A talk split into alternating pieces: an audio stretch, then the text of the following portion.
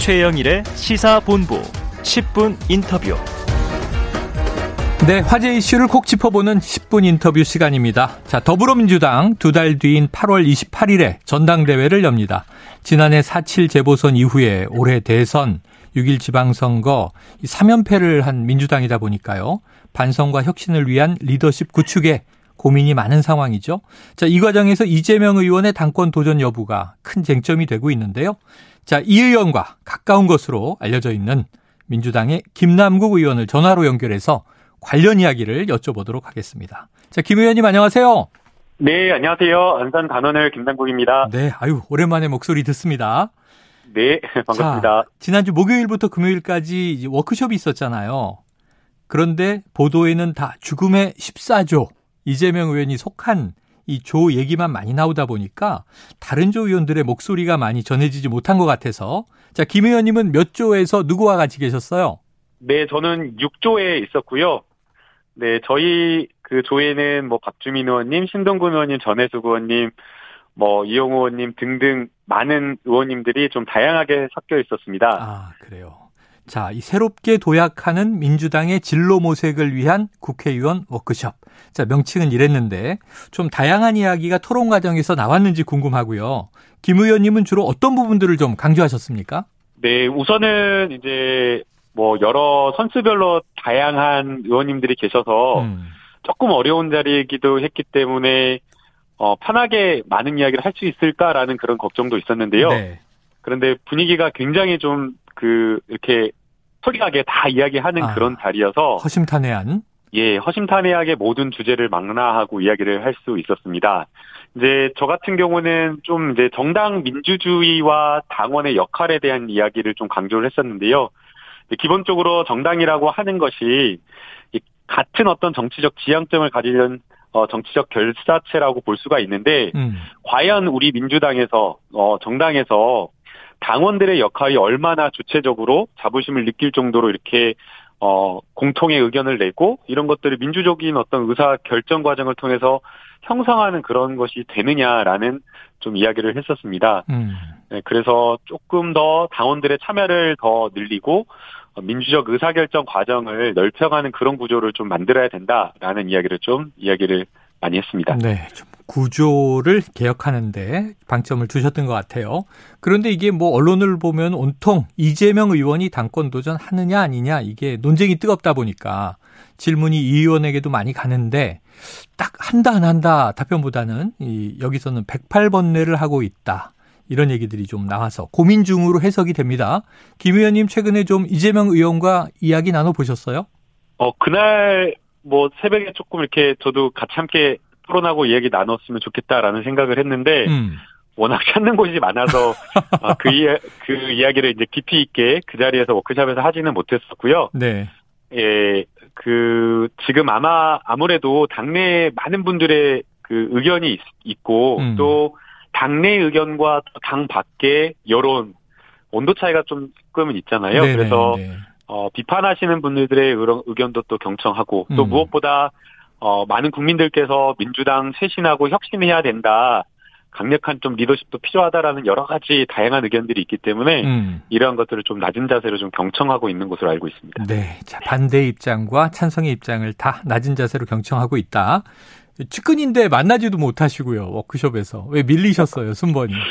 어, 저는 지역에 있느라 예 많은 좀 지역 분들 많이 만나 뵈느라 시간이 평소에는 많지가 않고요. 네. 네. 워크샵에서는 저 말고 다른 분들 더 만나는 게 아, 바람직하다고 봅니다. 공개적인 행사니까 오히려 이제 측근은 또 따로 명심을 잘 읽고 계시리라 생각을 하면서 여쭤볼게요. 자, 지금 반대 의견 아까 말씀하셨는데 재선 의원들이 선거 패배 책임자들은 전당대회에 나서지 말라. 성명으로 나왔고요. 전해철 의원은 나도 불출마할 테니 하는 또 뉘앙스. 서른 홍영표 의원들도 이제 비슷합니다. 동반 불출마 압박 이렇게 얘기가 되고 있어요. 이 반대 상황이 좀 만만치 않습니까? 어떻게 읽고 계세요? 그러니까 이게 과거에도 비슷한 상황이었던 것 같습니다. 음. 문재인 대통령께서 어 2017년 대선 전에 대회 나가려고 할때 네. 그때 문재인 대통령 보고 막 정계 은퇴해라라고 어. 이야기를 하면서 어, 출, 불출마, 전당대회 나오지 말라라는 어떤 그 불출마를 요구하는 당내 여론이 상당히 있었는데요. 그 당시와 조금 달랐던 것은 당시에 문재인 대통령을 중심으로 한 친노 친문계 의원이 당내에 상당한 주류를 음. 형성하고 있었던 그런 상황이었는데요. 어, 지금은 조금은 그 상황이 좀 다른 것 같습니다. 음. 어, 뭐, 개파라고 하는 이재명 개파, 이런 어떤 그런 개파 자체가 형성되어 있지 않고, 네네. 이재명은 그야말로 평생 지금까지 변방에서 비주류로 살면서 오히려 개파에 뭐 피해를 받거나 불이익을 받았던 사람이거든요. 네네. 어, 그래서 사실 이재명을 뒷받침하고 있는 건 개파가 아니라 당내의 어떤 어, 의원들이 아니라 국민들, 당원들이기 때문에 그 당시 상황과 뭐 문재인 대통령 불출마하라라고 하는 그 상황과 비슷한 상황이긴 하지만 음.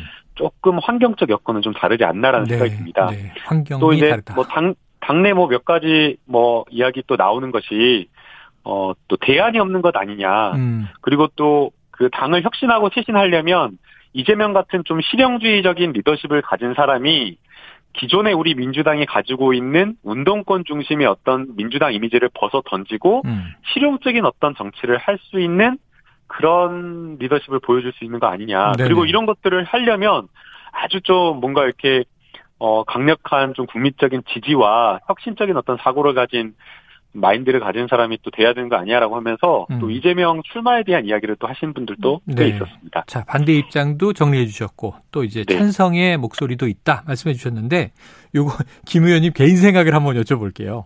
자, 네. 이재명 의원이 대표로 출마하는 것이 옳다고 보시는 건지 어, 혹시 또 타이밍이 있잖아요. 8월 28일이면 이전에는 이재명 의원이 좀 시간이 많이 남아서 생각해 보겠습니다. 그러셨는데 언제 정도의 출마 여부를 밝혀야 한다고 생각하시는지 두 가지 우선 질문입니다. 예 우선 제 개인 의견으로는 이제 이재명 후보가 이재명 의원이 이제 당 대표로 나온다라고 하는 것은 사실은 본인의 정치 생명을 다 그냥 내려놓고 음. 사실 나오는 거와 마찬가지라고 보입니다. 네네. 오히려 개인적인 어떤 정치나 이런 것들로 봤을 때에는 어 희생과 헌신에 가깝다라는 것이 제 생각이고요. 음. 네. 그래서 과연 이번에 당 대표를 하는 것이 바람직한지는 아, 참 결정하기가 쉽지가 않은 것 같습니다. 네네. 그래서 어 제가 주문한 것은 당내에 당 밖에 많은 여론과 많은 국민의 목소리 그리고 많은 분들의 의견을 좀 듣고 어 신중하게 천천히 좀 결정하면 좋겠다라는 그 생각이었고요. 음. 그런데 지금 이제 돌아가는 상황을 보니까 모든 것이 이제 이재명이 나오냐 안 나오느냐에 따라서 네네네. 예 다른 의원들이 나오고 또 안 나오고 여러 가지 이제 그 후보군이 정해지는 어떤 그런 문제가 있다 보니까 어, 현실적으로 좀 빨리 결정을 하라라는 그 목소리가 나오고 있는 것 같습니다. 네, 조금 빨리 해야 한다. 그뭐 김 의원님 입장은 나올 수도 있고 또 이 대승적 차원에서 나오지 않을 수도 있는 것도 염두에 두고 계신 거네요. 저는 뭐 제가 어느 쪽에 딱 방점을 찍어서 하는 네, 것은 네. 아니고요. 예, 그 많은 의견을 들어서. 예, 신중하게 많은 분들의 의견을 듣고 결정했으면 좋겠다. 네. 나오는 것이 사실은 개인적인 어떤 이재명 정치에는 굉장한 어떤 희생과 헌신 그런 음. 것들이기 때문에 어, 당을 위해서 정말 모든 것을 포기하고 던지고 쇄신하겠다라는 그 각오가 있으면 네. 저는 나와도 괜찮다고 생각이 듭니다. 알겠습니다. 자, 그런데 이제 전대 룰 이른바 여기에 또 초점이 많아요. 그러니까 이제 지금 국민의힘 뭐 당심 반 민심 반 이건 많이 알려져 있고 민주당 당규에 따르면 본투표에서 전국 대의원 45%, 권리당원 40%, 일반 국민 여론조사 10%, 일반 당원 여론조사 5% 이게 좀 복잡하게 돼 있다 보니까 이런 목소리가 많이 나와요 요즘에 국민의힘 룰이 더 민주적인 거 아니냐? 지금 현재 민주당 전대룰로는 이준석 같은 좀 혁신적인 대표가 못 나온다 이런 부정적인 의견들이 많아서 혹시 어떻게 보세요? 네, 네, 제가 그 KBS 인터뷰에서 어 이거 바꿔야 된다라고 네네. 강력하게 좀 최초로 말씀을 드렸었는데요. 네네. 예, 저희 당내 뭐 세대 교체는 이야기도 나오고 새로운 어떤 인물 나와야 된다라고 이야기를 하고 있는데 나올 수가 없습니다. 음. 전대 룰 자체가 어 굉장히 그 당내 의원 기득권 중심으로 네네. 개파 중심의 선거를 치를 수 있는 그 룰로 되어 있다 보니까 음. 어 당내의 어떤 지지 기반이라든가 아주 큰 그룹의 어떤 개파에 형성되어 그 소속이 되어 있지 않는다라고 하면 아예 그냥 나와도 컷오프 되기 십상이고요. 음.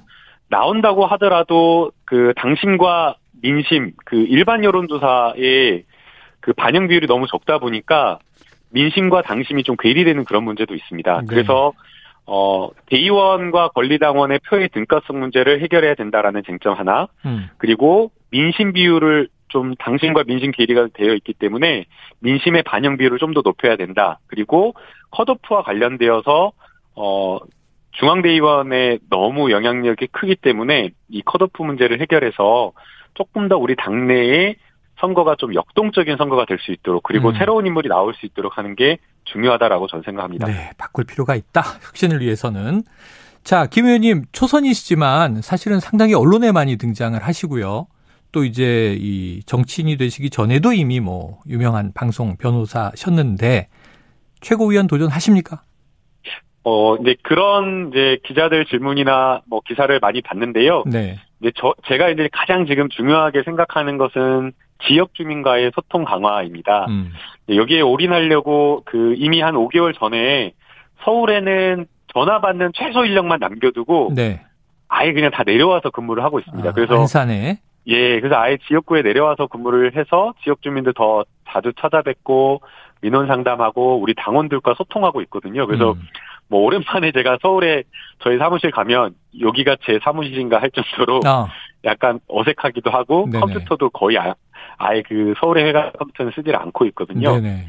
네, 그래서 어 만약 제가 그 최고위원 나가게 되면 바빠져가지고 그 지역 주민들 만나는 게 시간이 좀 줄어들까봐 네, 그게 걱정스러워서 우선은 제일 첫 번째 그걸 고민하고 있고요. 음. 그다음에 두 번째는 만약 정말 최고위원이 된다라고 한다면 민주당의 명운을 걸고 쇄신과 혁신을 해야 될 그런 어떤 지도부가 구성되어야 되기 때문에 거기에 대한 제가 강한 어떤 어, 실천력과 각오 이런 것들이 준비되어 있는지 그런 부분에 대한 고민을 하고 있습니다. 네. 뭐 워낙 이제 이 소외됐다, 청년들이 소외됐다, 민주당에 대해서 요즘 그런 이야기들이 많다 보니까 박지현 전 비대위원장의 역할론도 나오는데 약간 이제 김 의원께서도 비판적인 시각으로 그러면 아예 저 최고위원 나와서 심판 받아 봐라 이런 취지의 말씀을 하신 것 같아요. 이 어, 역할론 네. 어떻게 보십니까? 네, 심판 받아봐라 그건 아니고요. 그래요. 네, 그 어쨌든 이게 정당이라고 하는 게 우리 당원들과 함께하는 거잖아요. 네네. 우리 뭐 아주 열성 지지층이나 뭐 이런 분들이 다 맞는 것은 아니지만 그래도 20년, 30년 정말 오래 당원이신 분들은 40년 이상 그 민주당을 지켜오신 분들이기 때문에 음. 우리 당원들과 좀 더 소통하면서 공감대를 형성하는 그 기회가 저는 필요하다라고 보이고요. 그래서 박준준 비대위원장도 굉장히 젊고 참신하시기 때문에 음. 어, 전당대회 생각이 있다라고 한다면 출마를 하고 당당하게 본인이 가지고 있는 음. 생각과 주장, 가치 이런 것들을 가지고 우리 당원들과 토론하면서 어, 당원들의 표를 받는 그런 어떤 기회를 가져보는 것도 좋을 것 같습니다. 네, 요즘 뭐 팬덤 정치 관련도 또 설전이 있고 그랬는데 박지원 전 비대위원장은 어제는 윤석열 대통령의 노동 정책을 맹비판했는데 기존에 이제 민주당 내부에 대한 또 비판의 날도 있었기 때문에 그 중에 하나가 철험회를 해체해야 한다 이거였단 말이에요.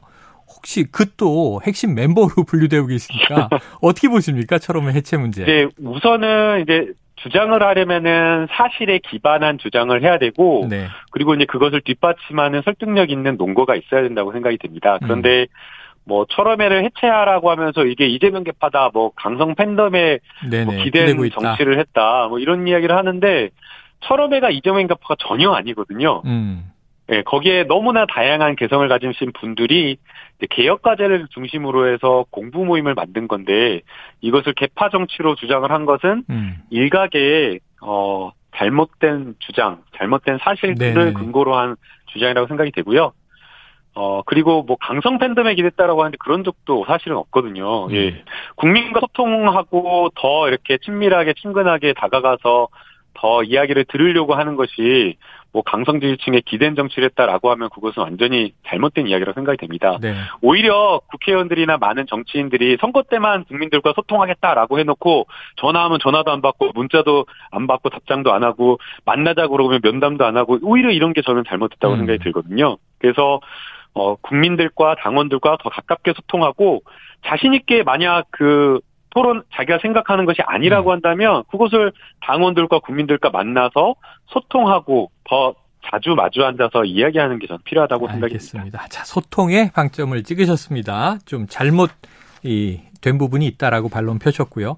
아유 궁금한 게 참 많은데요. 다음에 한번 전당대회 전에 아예 스튜디오에 한번 나와 주세요. 모시고 또 네. 여러 이슈들 한번 여쭤보도록 하겠습니다. 네, 저도 오랜만에 만나서 예. 얼굴 뵙고 이야기 나누고 싶습니다. 자 오늘 여기까지 듣겠습니다. 고맙습니다. 네, 감사합니다. 예 지금까지 김남국 더불어민주당 의원과 이야기 나눴습니다.